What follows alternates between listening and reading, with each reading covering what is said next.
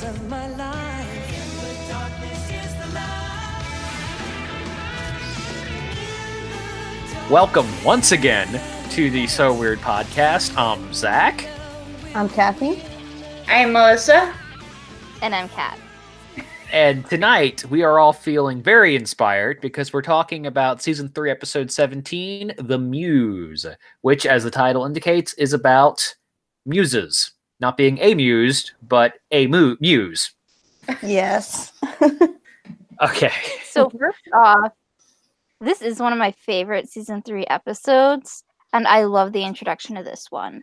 We open up to see a cute little girl playing piano with this angelic, ethereal being behind her, clearly a muse, as Annie's discussing about how muses inspire people and what would happen if a muse would just disappear.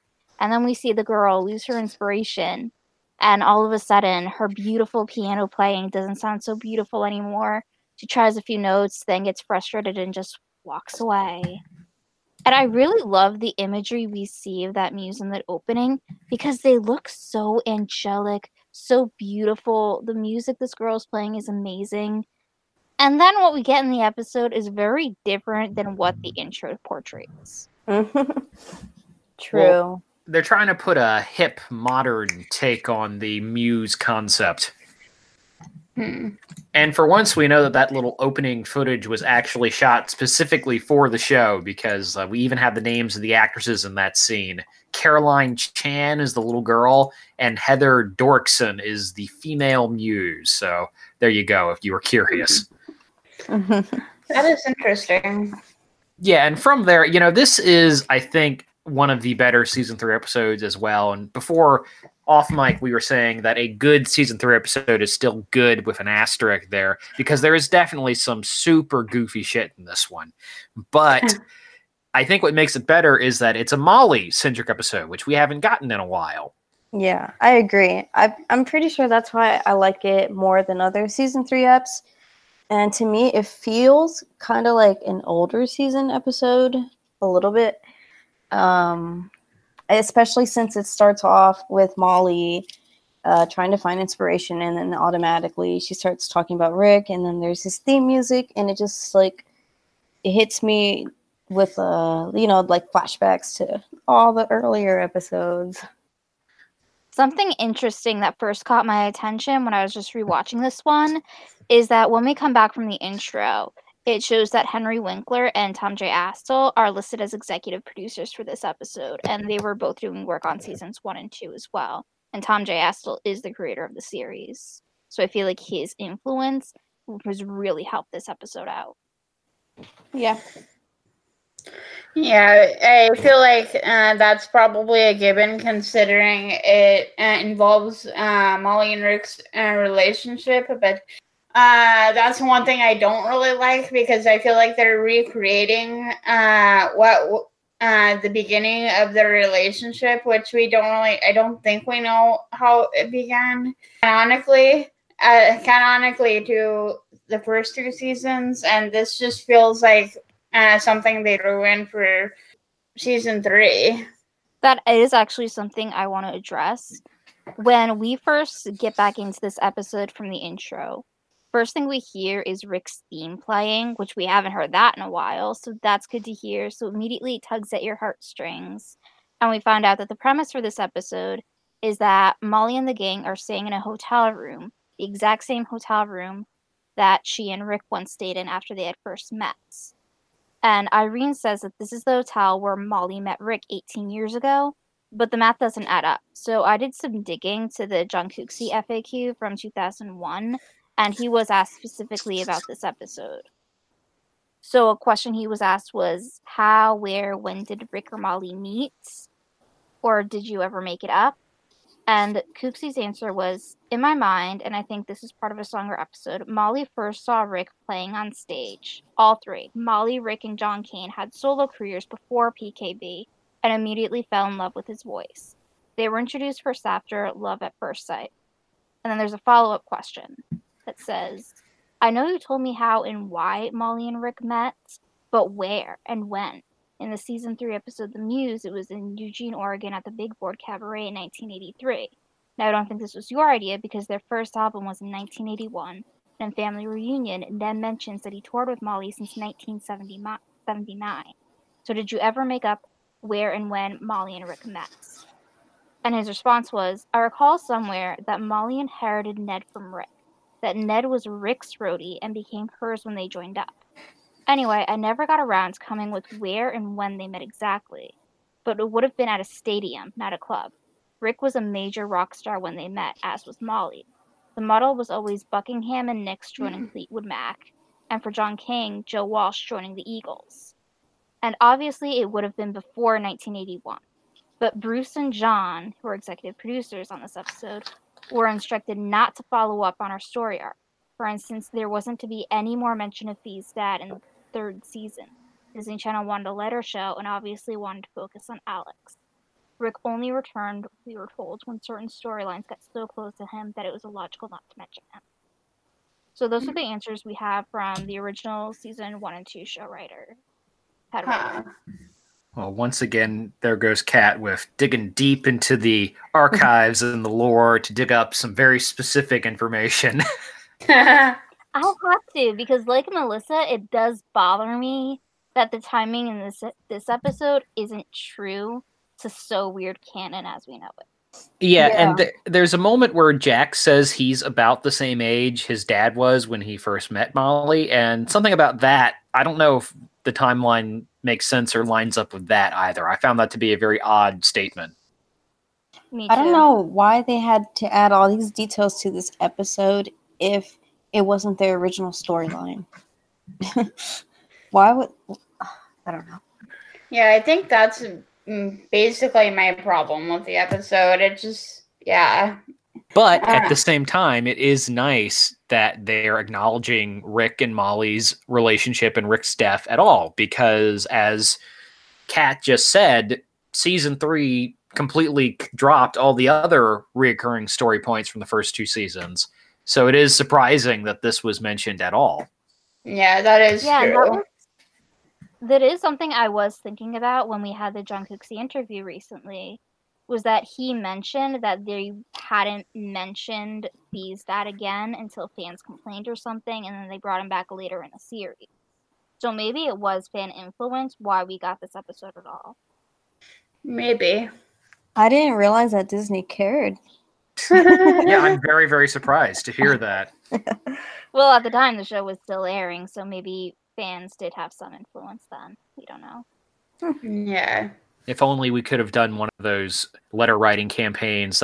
I know back in the day when a show was at threat of being canceled, fans would write in letters and convince the network executives that there was a following to renew the show. I know that like Roswell and I think Forever Knight and one or two other things got renewed that way. Now it's through Twitter. Right. Yeah. But uh, Yeah, yeah. Twitter and email. I I remember when Girl Meets World was being canceled. There was this whole uh, thing with uh, that fan base, people sending in emails to Disney and telling them to put it on net or uh, take it over to Netflix. Did that Uh, work? No. Because But nowadays anyway, we're getting off topic. Disney does not care nowadays. That's why. Yeah. but but to get back to the muse here, I guess we should talk a little bit about the actual plot of this episode some more. Yeah, um, the Phillips family. Well, okay, Molly, Jack, uh, Carey, and Annie are stopping by at this old hotel that has a personal connection to Molly, and she, because she feels like she has lost her muse. Molly isn't feeling very inspired right now. She's not working on new music at the moment. So why here at this hotel? Annie and Jack and Molly meet this person claiming to be the Phillips Muse, because apparently, somewhere in the cosmology of So Weird, individual artists are assigned muses. Anyway, Annie and Carey are all very, very uh, skeptical, but eventually he does manage to convince them. Uh, but it still doesn't seem to help out Molly much because, oh, twist ending, we're pulling a Shyamalan here. The muse wasn't sent for Molly, it's actually Jack's muse because he's been going through some problems right now, typical late teens issue. He's just wondering what he wants to do with the rest of his life. And that, I guess, is the short version of the Muse right there. So, Yeah. Yep. I did like the uh, storyline for Jack. Uh, you know, just not being uh, sure what he wants to do and kind of feeling lost in a way. Which usually I think like you know how they portrayed Jack before is he's like pretty sure of himself. Yeah. and He's smart in school, but in this episode, at least it like drops a little hint of like you know photography, and um, we did see him with a camera once, I think, before in that other episode. I yeah, forgot you know, that one. what was that one? uh, snapshot. There we go. Yeah. Now that's something that bothers me because I love the subplot about Jack trying to figure out what he wants to do with his life. But it bothers me that they just stuck photography on him. Because Yeah. since when is Jack all that interested in photography? We only saw him look at a camera in one episode. I feel like the episode would be more solid to me if they had given Jack an interest in something that we could look back and be like, oh yeah, I kind of see that for Jack all along. Like maybe if he has an interest in becoming a police officer because he's good at protecting people, or a lawyer because he loves to argue, just something, maybe guitar player even because he plays the guitar. or like a Anything baseball that player. could like trace back. Yeah. Well, you know, it's Jack's never been shown as being particularly interested in any one career. I mean, we know he's very studious, but we've never actually heard him say what he wants to be when he grows up. So, um, I don't know. I guess photography is as good as anything. it could be just an interest and not so much uh, what he wants to do with his life, but more of a hobby. yeah. But regardless, the most important thing about this episode that I have to mention that obviously takes precedence over anything else is the rapping waitress. Yeah. And that waitress is also Dolores Herbig, as in her big brown eyes from the TV show Dead Like Me, which is an awesome show that I highly recommend. And I love her in this episode so, so much. That waitress rap was incredible. It never fails to put a smile on my face. And I'm really mad at Annie for dissing her and being so unimpressed and be like, oh, you think that was It's nothing. Oh, Like, see, I was being She's I, I was being sarcastic. Wow. wow, Zach. That's No. funny. no, you no, the rap. deserve waitress Lorraine, okay? She's too good for you. um, though she apparently that actress was also on the TV show Reaper, if anybody remembers that one. Um, and uh, yeah, I, I don't know. It's definitely I feel one of the cringy moments. Anytime you have the whole joke is, oh, look at that white person trying to rap. Oh, look, isn't it great that they're appropriating another person's culture there? um, and of course, uh, it is reprised over the closing credits. Do we have a clear HD version of that that you can put in the end of the episode, Kat, Kathy? um, I don't think so. I know someone made like a fan vid of it. I think that's on YouTube Oh, somewhere. A fan vid for uh, for waitress Lorraine. Yeah. Was it one of I- you guys? Like, was it? No, I, I don't think so. I'll find yeah, I remember seeing that. It was funny. Um, but yeah, that scene was kind of cringy to me. And then uh, the the Muse guy, the younger one, um, I've never liked Finn Carter. him. Yeah, I. He's just cringy to me. I don't uh, like him or his actor uh, acting either. Fun fact: he's actually Alex's older brother. ah, Yeah, I could definitely see how you know there was like a few shots where they showed him and her like right beside each other, no one else in the frame, and I'm like trying to see like oh you know the resemblance. I can't really see it that much. I don't yeah. know I if it's just the hair say- color. I don't know. I can't say I noticed it, but yeah, Matt David Johnson. I mean, Johnson's a pretty super common last name, so. But this was apparently his screen debut, and he's done a little acting since then. Episode of Psych, The L Word, L Word, Stargate, SG One, some things here and there. Yeah, actually, uh, I don't know if it was last year or the year before. He directed a uh, mini film uh, called The Dishwasher, which Alex actually Okay. sang uh, two songs for. Oh. Yeah, I'm seeing that on his uh, IMDb here. Yeah, it's a little uh, it's a little 11 minute short film. Yeah, he yeah he did that. Then Alex uh, wrote and did the uh, soundtrack for it, basically. Well, I guess that's the benefits of having a pop star for a sister. Yeah. I mean, I don't know. I don't mind the Muse guy. I mean, the the acting is fine. The character is kind of smarmy and silly, but the whole point is that he is a new Muse. He's a rookie. He's just getting a start here. Now, this part of this episode always seems like a watered down ripoff of the movie A Simple Wish to me, where the male fairy godmother had no clue what he was doing and wreaks havoc everywhere. Like, that is Molly's muse. Who Hmm. isn't Molly's muse, but Jack's muse. Like, this young, cocky guy, no idea what he's doing, but pretends he does anyway on his first job. Only, and it, I love the movie A Simple Wish. I don't love that plot line here. And I think part of it is because I like the mythology aspect of things. And I really hate the contrast between that cool muse we saw in the intro, this angelic being, very inspirational, to this. Like it seemed like they were they made it too human. And they were just playing it for laughs where it did a total disservice to the mythology of the show and the monster of the week aspect aspect of the show. I don't know. I mean, if you had somebody running around in a toga being all angelic and stuff, that would be out of place. I think it's kind of cute, sort of a modernization of a Greek, ancient Greek idea there. Yeah, I would. yeah. You know, there's a a comparison could be the Siren episode. How I think they like they try to modernize that, and I liked how they pulled that one off. Um, this one, I mean, it just feels like season three, like they're just being funny and silly. So, I mean, now watching it, I'm I'm okay with it. Like, I kind of like it more just because of Molly than the whole Muse thing.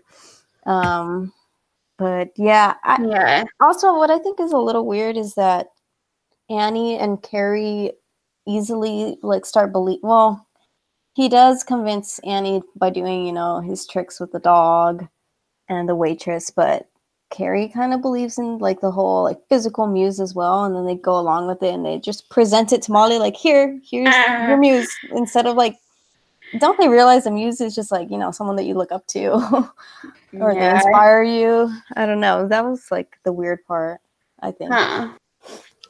Carey seemed a little bit like cardboard in this episode, where he shows up with a dancing dog, and then when the dog leaves, like, I never thought you were a muse anyway. And it just felt like a really bad attempt at humor because it wasn't funny and it wasn't genuine. Yeah. Yeah, that's yeah, it's just another problem I have uh, with this episode. It tries too hard to be funny and then just falls flat.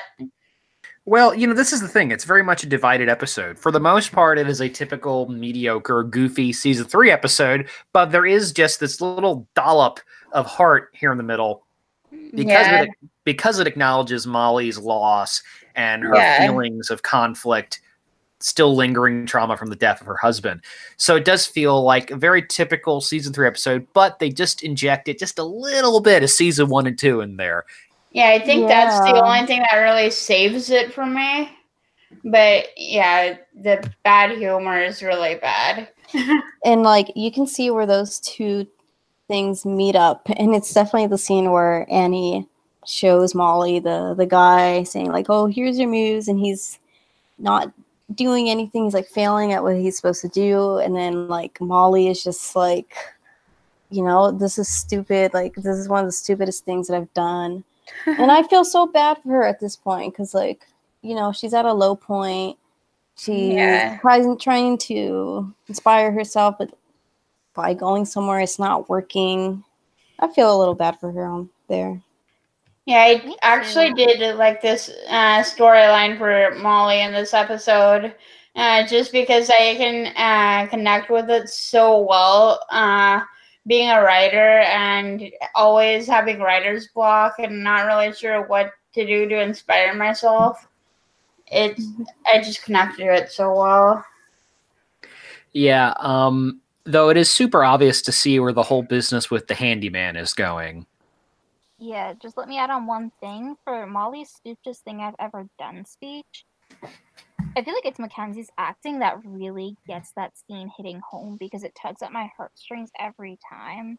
But I Mhm. feel like that line with her reacting to Annie introducing her to her literal muse feels a little out of character for her to just accept that okay, there's a physical muse in front of me and this is a stupid idea. I I'm like, why isn't Molly telling Annie like, "Oh, honey, I didn't mean a literal muse. What is the stranger doing in my house? I'm here to connect with Rick and get this guy out of my face." Yeah. Like I feel like that's where the muse was. It was in Rick, her inspiration that was tied to that place, tied to her love. And Yeah. it seems a little bit weird for her to accept the idea of a literal muse and be searching for some outside person to give her inspiration. Mm-hmm. Yeah, but again, it's season three, so you just kind of have to go with it. Yeah. Yeah. Like at first, I felt like canceling the gig seemed unlike Molly, but then she gives that really moving speech about how she doesn't want to go through the motions, and I'm like, oh, Molly, I love you so much. So Molly's definitely the highlight of this episode. yeah, for sure. Yeah, the Molly and Jack scenes were nice as well because you know it reminds you back to season one and two where she always talks to Jack about some serious stuff. Yeah, um, so uh, you know, I agree with there. I agree with you there. The Molly centric aspects of this episode are pretty good to the point where we actually even have Rick's ghost reappearing for the first time in quite a while. I think first time in season three. Only time in season Only three. time in season three. Yeah, Yeah, and um, so again, it just it feels a little bit like some season two got in my season three here, which is for the betterment of the episode. But yeah, I want to talk about that whole handyman subplot. Now, Molly's mm-hmm. in the old ha- building, and there's this handyman coming in. He's breaking through the walls. He's banging on the pipes. He's going up a ladder, cleaning up the gutters. Seems like she can never get a moment alone to actually work on anything because this dude is always butting his head in. But of course, if you've ever seen a movie or a TV show that deals with this kind of topic before, obviously you can pick up that oh well this guy is Annie or is Molly's actual muse. In fact, you might notice when he's banging on the pipes with his wrench, he actually that's the melody for the song she sings at the end there. So Really? yeah, yeah. If you listen closely, Huh. it's kind of the same bars as thinking about tomorrow. So I'll have to Um, re-listen to that and rewatch those scenes, but I did not catch that. Yeah. So, I mean, and I guess that's cute. I mean, moments like that, you have to remember the show, at least season three anyway, was being targeted at the seven to 10 year old crowd. That's the kind mm-hmm. of thing that a kid would probably not pick up on, but an older person immediately catches. And that actor, Stephen E. Miller, has been in a ton of stuff. I'm looking, he has 171 credits on IMDb Oh wow. been in a ton of movies and TV shows. He was in Air Bud and Scooby Doo 2, the second X Files movie, just and just a lot of television. So yeah. Watching it as a kid, I didn't pick up on that, but now it's like you you know he's like in every scene with Molly, and and he has that scene at the end with Jack where he's like, you know, a muse is like kind of like when hard work and inspiration come together. I think that's what he says. Yeah, that uh, little bit was like super inspiring, to be honest. Yeah, that was a good speech. He was a good muse. And I feel like like uh Quinn Carter, the dark haired muse, he it was a joke and a bad joke. Like I get the show did it for laughs, but it wasn't funny. All right, and just for the people who are still playing our bingo game, here's Zach mentioning an old horror movie. Stephen E. Miller was also in The Stepfather from 1987, so you can go ahead and check that off. Um, but I do like the song too, by the way. You know, it's very poppy. It doesn't feel like a season one or season two song, but it is catchy. And that is, I I will admit that I have occasionally woken up and had this song stuck in my head for some reason.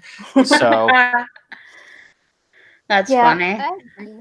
It's a very upbeat song. I cannot bring myself to dislike it. The only, there's just one thing about it that just rubs me the wrong way. And that's from an mm. analytical standpoint. It doesn't seem to make much sense to me. The lyrics thinking about tomorrow, slamming the door on days gone by. Like, what are you talking about? Are you talking about Rick? Are you slamming the door on his memory forever? Like, I don't think rubs me The so. wrong way. I think it's about just moving forward with your life. yeah, like to me, the two good Molly songs of season three is this one and the other one. It's called a different story, right? I think this is a good song, but for some reason, for me, it's kind of forgettable. Like I completely forgot the song existed until I rewatched this episode. Yeah, I mean, like, so I looked at the lyrics because I, I was thinking, like, did they, what did they actually put in these verses? And, um, you know, in, it starts off with her saying, Sometimes I feel undone. A stranger comes, a whisper that I lost someone. Either she lost her muse or, you know, she lost Rick. Uh, he Yeah. tells me right and wrong, helps me sing my song, lifts me up, makes me strong. To me, that's like Rick, or it could be her muse. But um, there is one one line where she said, uh, "Saying hello to the sunny sky," and um, there's probably no coincidence in these lyrics, but I like to see it as her getting over her grief from the lyric in another world where she says um, it's been night so long now um, she doesn't think the sun will rise. Oh yeah. Or- Oh, or- like that or yeah yes one day the sun will rise. And then i like hearing in this one saying hello to the sunny sky. Like i think these songs are her getting over her grief whereas season one and two she's just in her grief wanting to get over it. Well, Yeah. that's a that's a wonderful there, and I agree, completely unintentional because I don't think the Yeah. people who did the songs in season three put the amount of thought into it that John Cooksey and the people who worked on the season one and two songs did. Because this does feel like a kind of a generic pop song, sort of disconnected from the thread of the episode a little bit. yeah Yeah, it's a good song. And one time I did read an analysis of it online. I think it was on Conrad's Hideout of somebody who believed that uh, slamming the door on days gone by was talking about slamming the door on Rick and saying hello to the sunny skies. Their analysis was that it meant she was ready for a relationship with Carey. Oh, you know what? I, I, I, I knew somebody was gonna say that. I knew it. Well, you know, because now now You're- Kat has completely perverted the way I watch the show. You know, these tiny Well, little here it is. interactions. In this episode, right Yes. before they go, Carey's holding onto Molly's arm, like, Mall, concert, you, me? Like, I'm not imagining that. That moment is there. Yeah, I, I knew somebody was gonna mention that too. Yeah, yeah. There's a little moment where Carrie also says, "Like, what's up with Molly? Is Molly okay?" He expresses concern to her, which is obviously a totally platonic, normal interaction. When your friend is clearly going for some stuff, you're going to ask if they're doing all right. But, but, but at the same time, Kat has completely changed the way I watch this program. So immediately, I'm going like, "Oh, there you go. There's your little Molly Carey moment for the shippers out there."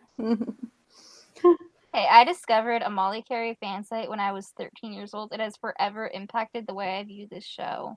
So thank you, the people who started the Molly Carey fandom. but but I yeah I do like the song. Um, I I laugh at Jack's dancing. or oh, I love that Annie and Jack are dancing together during the song. They look so cute. Yeah, they do. But yeah, so she's singing it. You know, I think like she's you know getting over her grief and all that, and then you see the muse look at her, and then it turns into Rick, and then Molly is like, you know, she's like, whoa, it's it's Rick, and then he turns away. So I like I feel like that's Rick saying like it's okay to move on, but that's just a lot of deep analysis by myself, like probably not the show's meaning. Yeah, I always interpreted it as Rick being Molly's muse. Yeah, I saw it too, especially that scene. And then another thing I noticed was that when Rick does make his final appearance, the music that accompanies him isn't that guitar of Rick's theme. It's more of like this Twilight Zoney sound. So now it feels like the door has been slammed on Rick. His theme is no longer playing. for That's what I that's what I thought too. Or it's just the season three, or whatever, not caring. Yeah, No, I, I, they I played think Rick's theme at the beginning of this episode. yeah. No. I mean, I think Yeah. um, I think we're both uh, being longtime fans of the show who are very passionate about it. We're all seeing these things here, uh, and they were not intended in any way. but, and I don't think it is, but yeah, maybe they didn't realize like, oh, you know, they play his motif theme all the time when he's there. They maybe they forgot. Yeah. but I mean, I, I've I've basically said everything I need to say about this episode already. You know, like um, it's a pretty good season three episode because it focuses on Molly and it acknowledges Rick, and it gets a little more emotional than we are used to seeing from the from the show at this point in its life. But it still has a bunch of really goofy stuff, and the premise is still really silly and very cutesy. But you know, what are you gonna do, man? It's season three. Beggars can't be choosers. yeah. True. Yeah, this is one of my favorite season three episodes. I'm sorry it sounded like I was hating on it, but it just feels like so weird in an alternate universe. Like Harry felt like cardboard to me in this episode. Jack be- felt like he was being forced into photography, where it felt like he had no real connection to it. So it feels like my 3D characters just don't feel like 3D characters anymore, and I'm sad about that. But I do enjoy this episode. It's fun, it's enjoyable, it makes me smile every time, and it brings back Rick. Yeah. I think they said muse too many times. the word muse. They said it so many times. Maybe somebody should uh, make a video uh, with all the times they say muse. a Muse Yeah. supercut, and then they can do a supercut of this podcast episode of all the times we have said Muse. Um, this one was written by Bruce Zimmerman, who did Still Life and Voodoo, who are which are also two of the better season three episodes.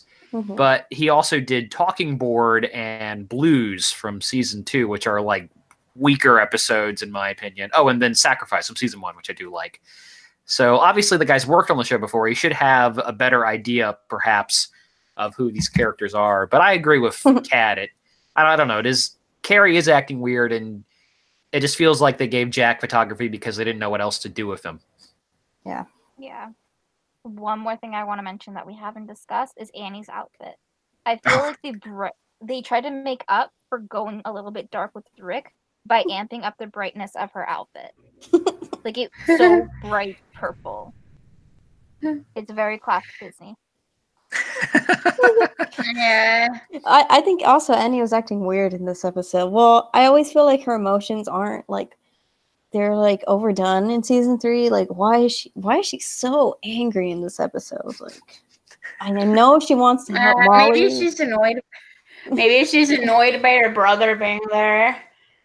Well, she's like so mad at the guy. He she's always saying all these like mean jokes to him or like comebacks to him. But she does that a lot. I feel like her emotions are kind of like overdone in season three. But Huh. well, she wasn't in the other two seasons, that's- so That's one of the things I actually really like about this episode, Annie's attitude toward him.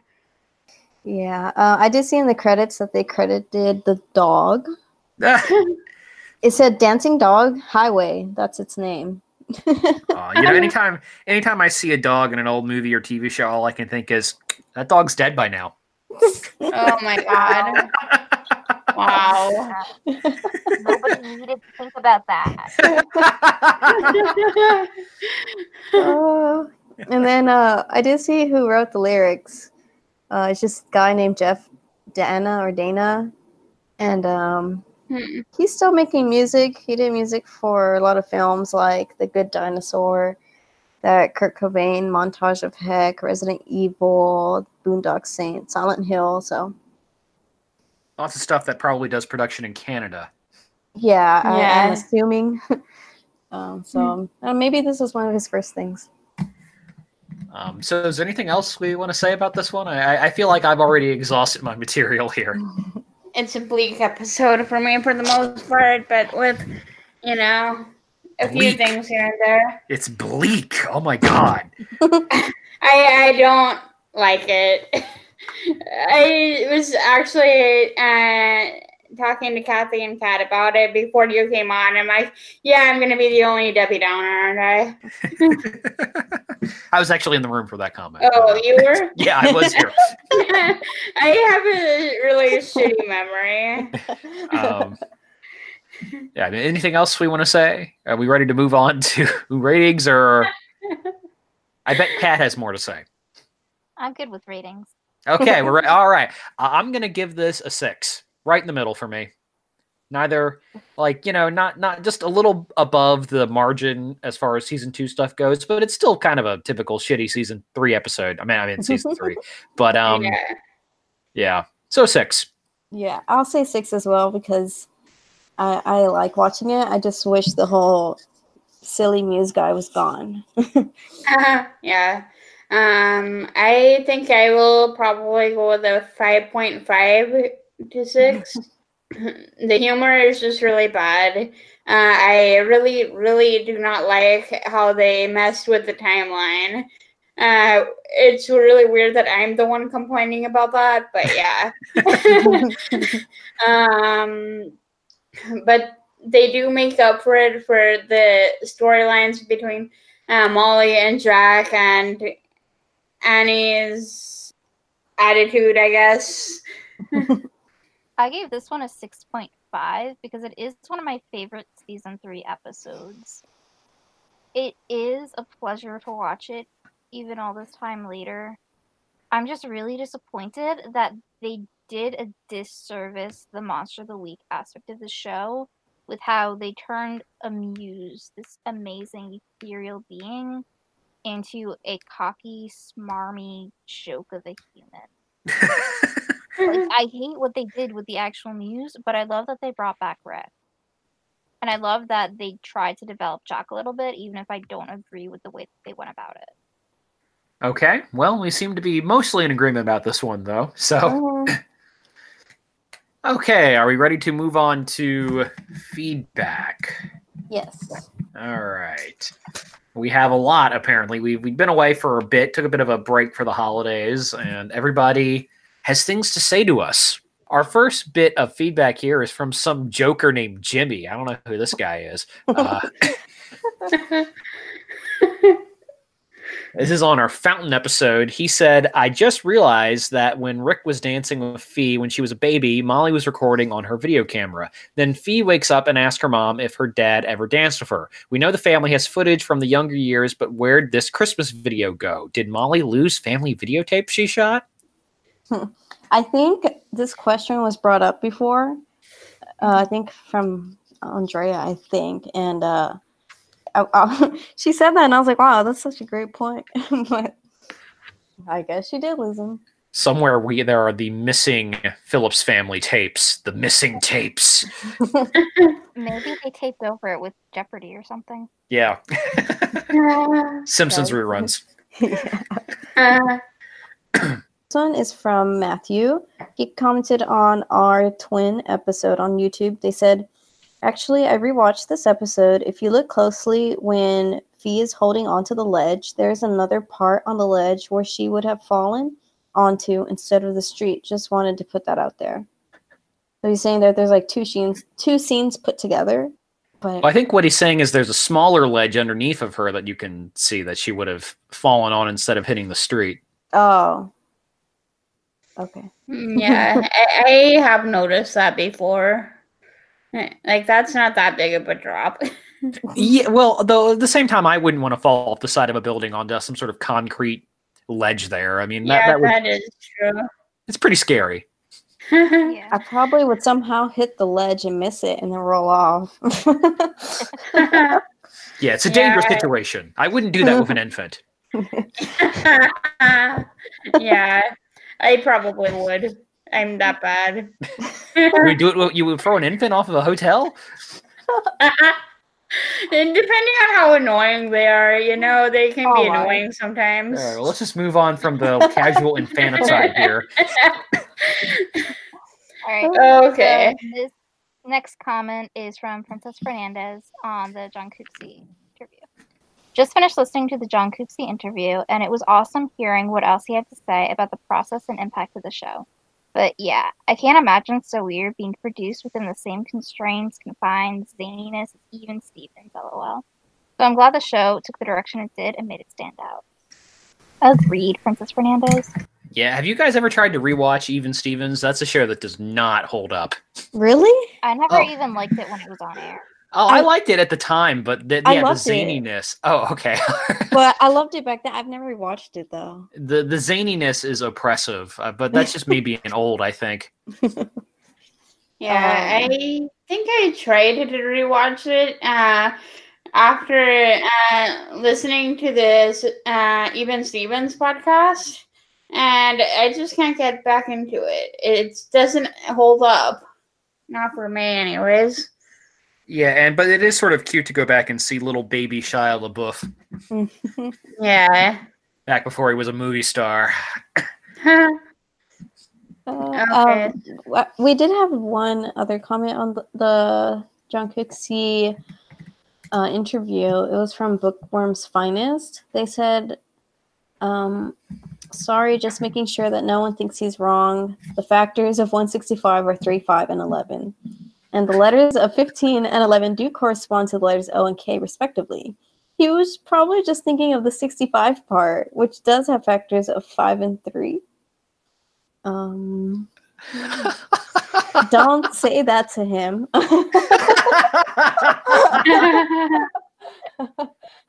wow, you know, uh, thanks, man. That's uh, that that's totally beyond me. But um, oh my god! And they also They said, the math. Um, also sad no one asked about the ghost woman in the intro, or if Jack is actually King Arthur himself, as King Arthur is said to rise again when um Albion Albion. need- Albion needs him, and Albion is part of the world. So weird. Uh, has there ever been any um suggestion that Jack is descended from King Arthur, or I don't think so. okay? I mean, I knew he was a knight, but I never heard that he was specifically King Arthur. No, in the FAQ, it always said that he was a reincarnated knight, but I've never seen anything in there about King Arthur. We Okay, do we- have an answer though for the question about the the ghost that we see in the opening credits. That was something that was specifically shot from the opening. It was some ca- some crew member running around in a sheet during the filming of Simplicity. So the Yeah. reason why we didn't ask that question is because we already had the answer to it in the FAQ, which any fan of So Weird should check out because it's awesome to see. So because we Um, were gone yeah. for a while, we did also get a lot of comments and we're not going to read all of them because there are so many. But we do want to say thank you to Blue Eyed Scorpio and Nasea for all the feedback. We do read all the comments and we do appreciate all of them. We just don't always have time to read all of them on air. Yeah. There's a comment from Bernardo. Uh, he says, Hello, my name is Bernardo. I'm from Brazil. I'm really glad there are people uh, out there who remember this and watch So Weird. I thought I was uh, the only one. Uh, haha, great podcast. Mm, I feel like we Nice all to- felt like we were the only one to remember the show until we found each other. Yeah. Yeah. That's how everyone feels like, especially like on Twitter. I'm always saying like, does anybody else remember this show? I, I see that like every time I search it. Um, I feel like if it was on some streaming or on TV, like people will realize like you might have thought this was a distant like dream, but it was a real show. Yeah, actually, that's exactly how I felt about it before I found it again. Like, uh, I didn't know if it was a, a real show or not, or if it was just a figment of my imagination. yeah, I'm very glad I refound it. Yeah, um, I mean, I think I've talked about this before. How this is a show I definitely remember seeing. I have very specific memories of it, but it was also one that I didn't think about for a long, long time until I went back and Yeah. rewatched it. Because, yeah, you know, there's just nobody talks about the show. It doesn't. Disney doesn't reference it. It's never brought up. There's no way to watch it unless you dig up the bootlegs that are floating around the internet.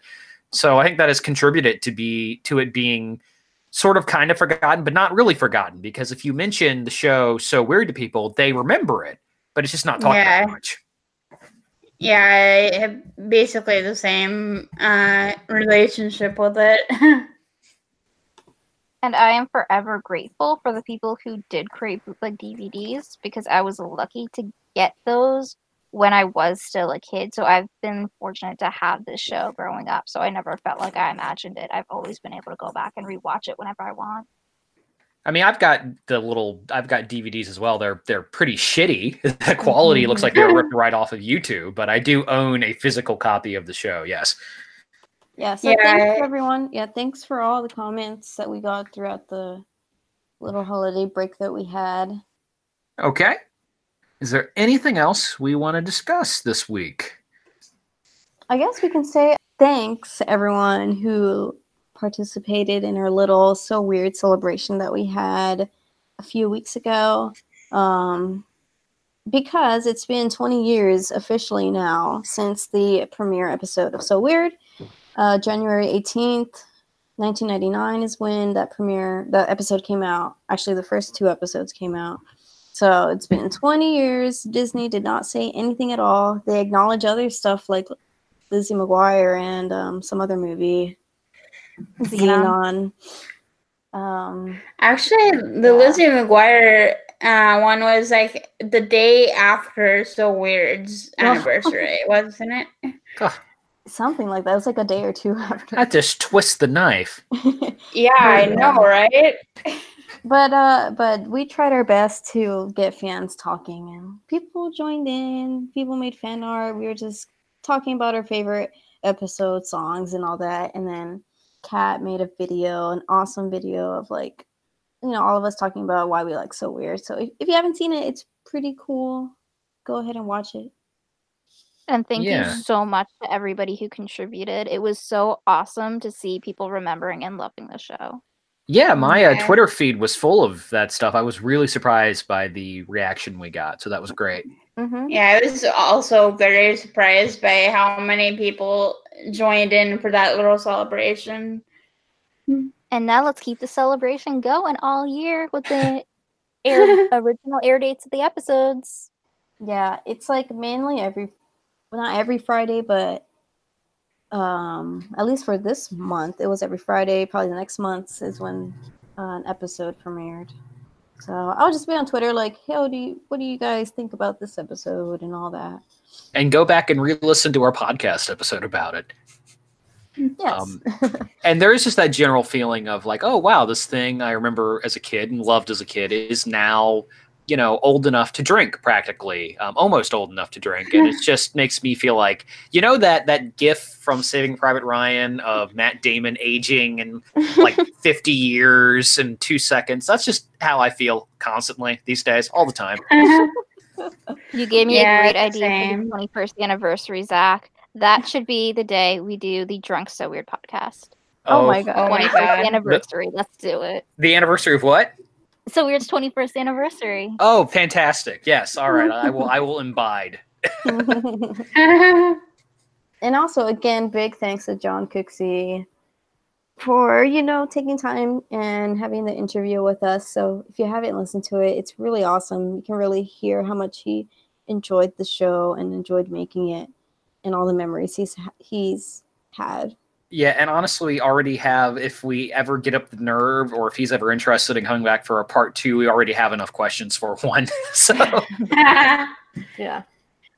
But yeah, I mean, that was definitely cool. You know, he- getting John Cooksey on the show was something we have been talking about pretty much from the beginning. So Mhm. that was definitely a neat experience.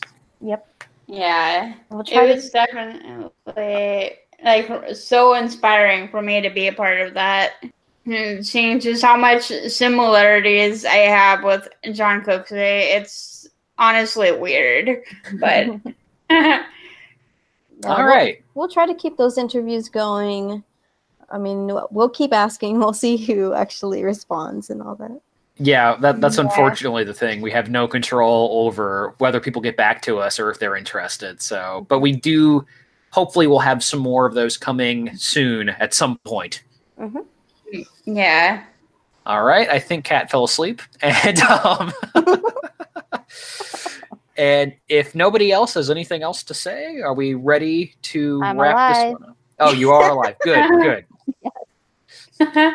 Yeah, Um, I think I think we're good. Okay, we are feel we are no longer feeling inspired. The muse has run its course. This has been the So Weird podcast. I'm Zach. I'm Kathy. I'm Melissa. And I'm Kat. And thank you for listening. And as always, keep the faith.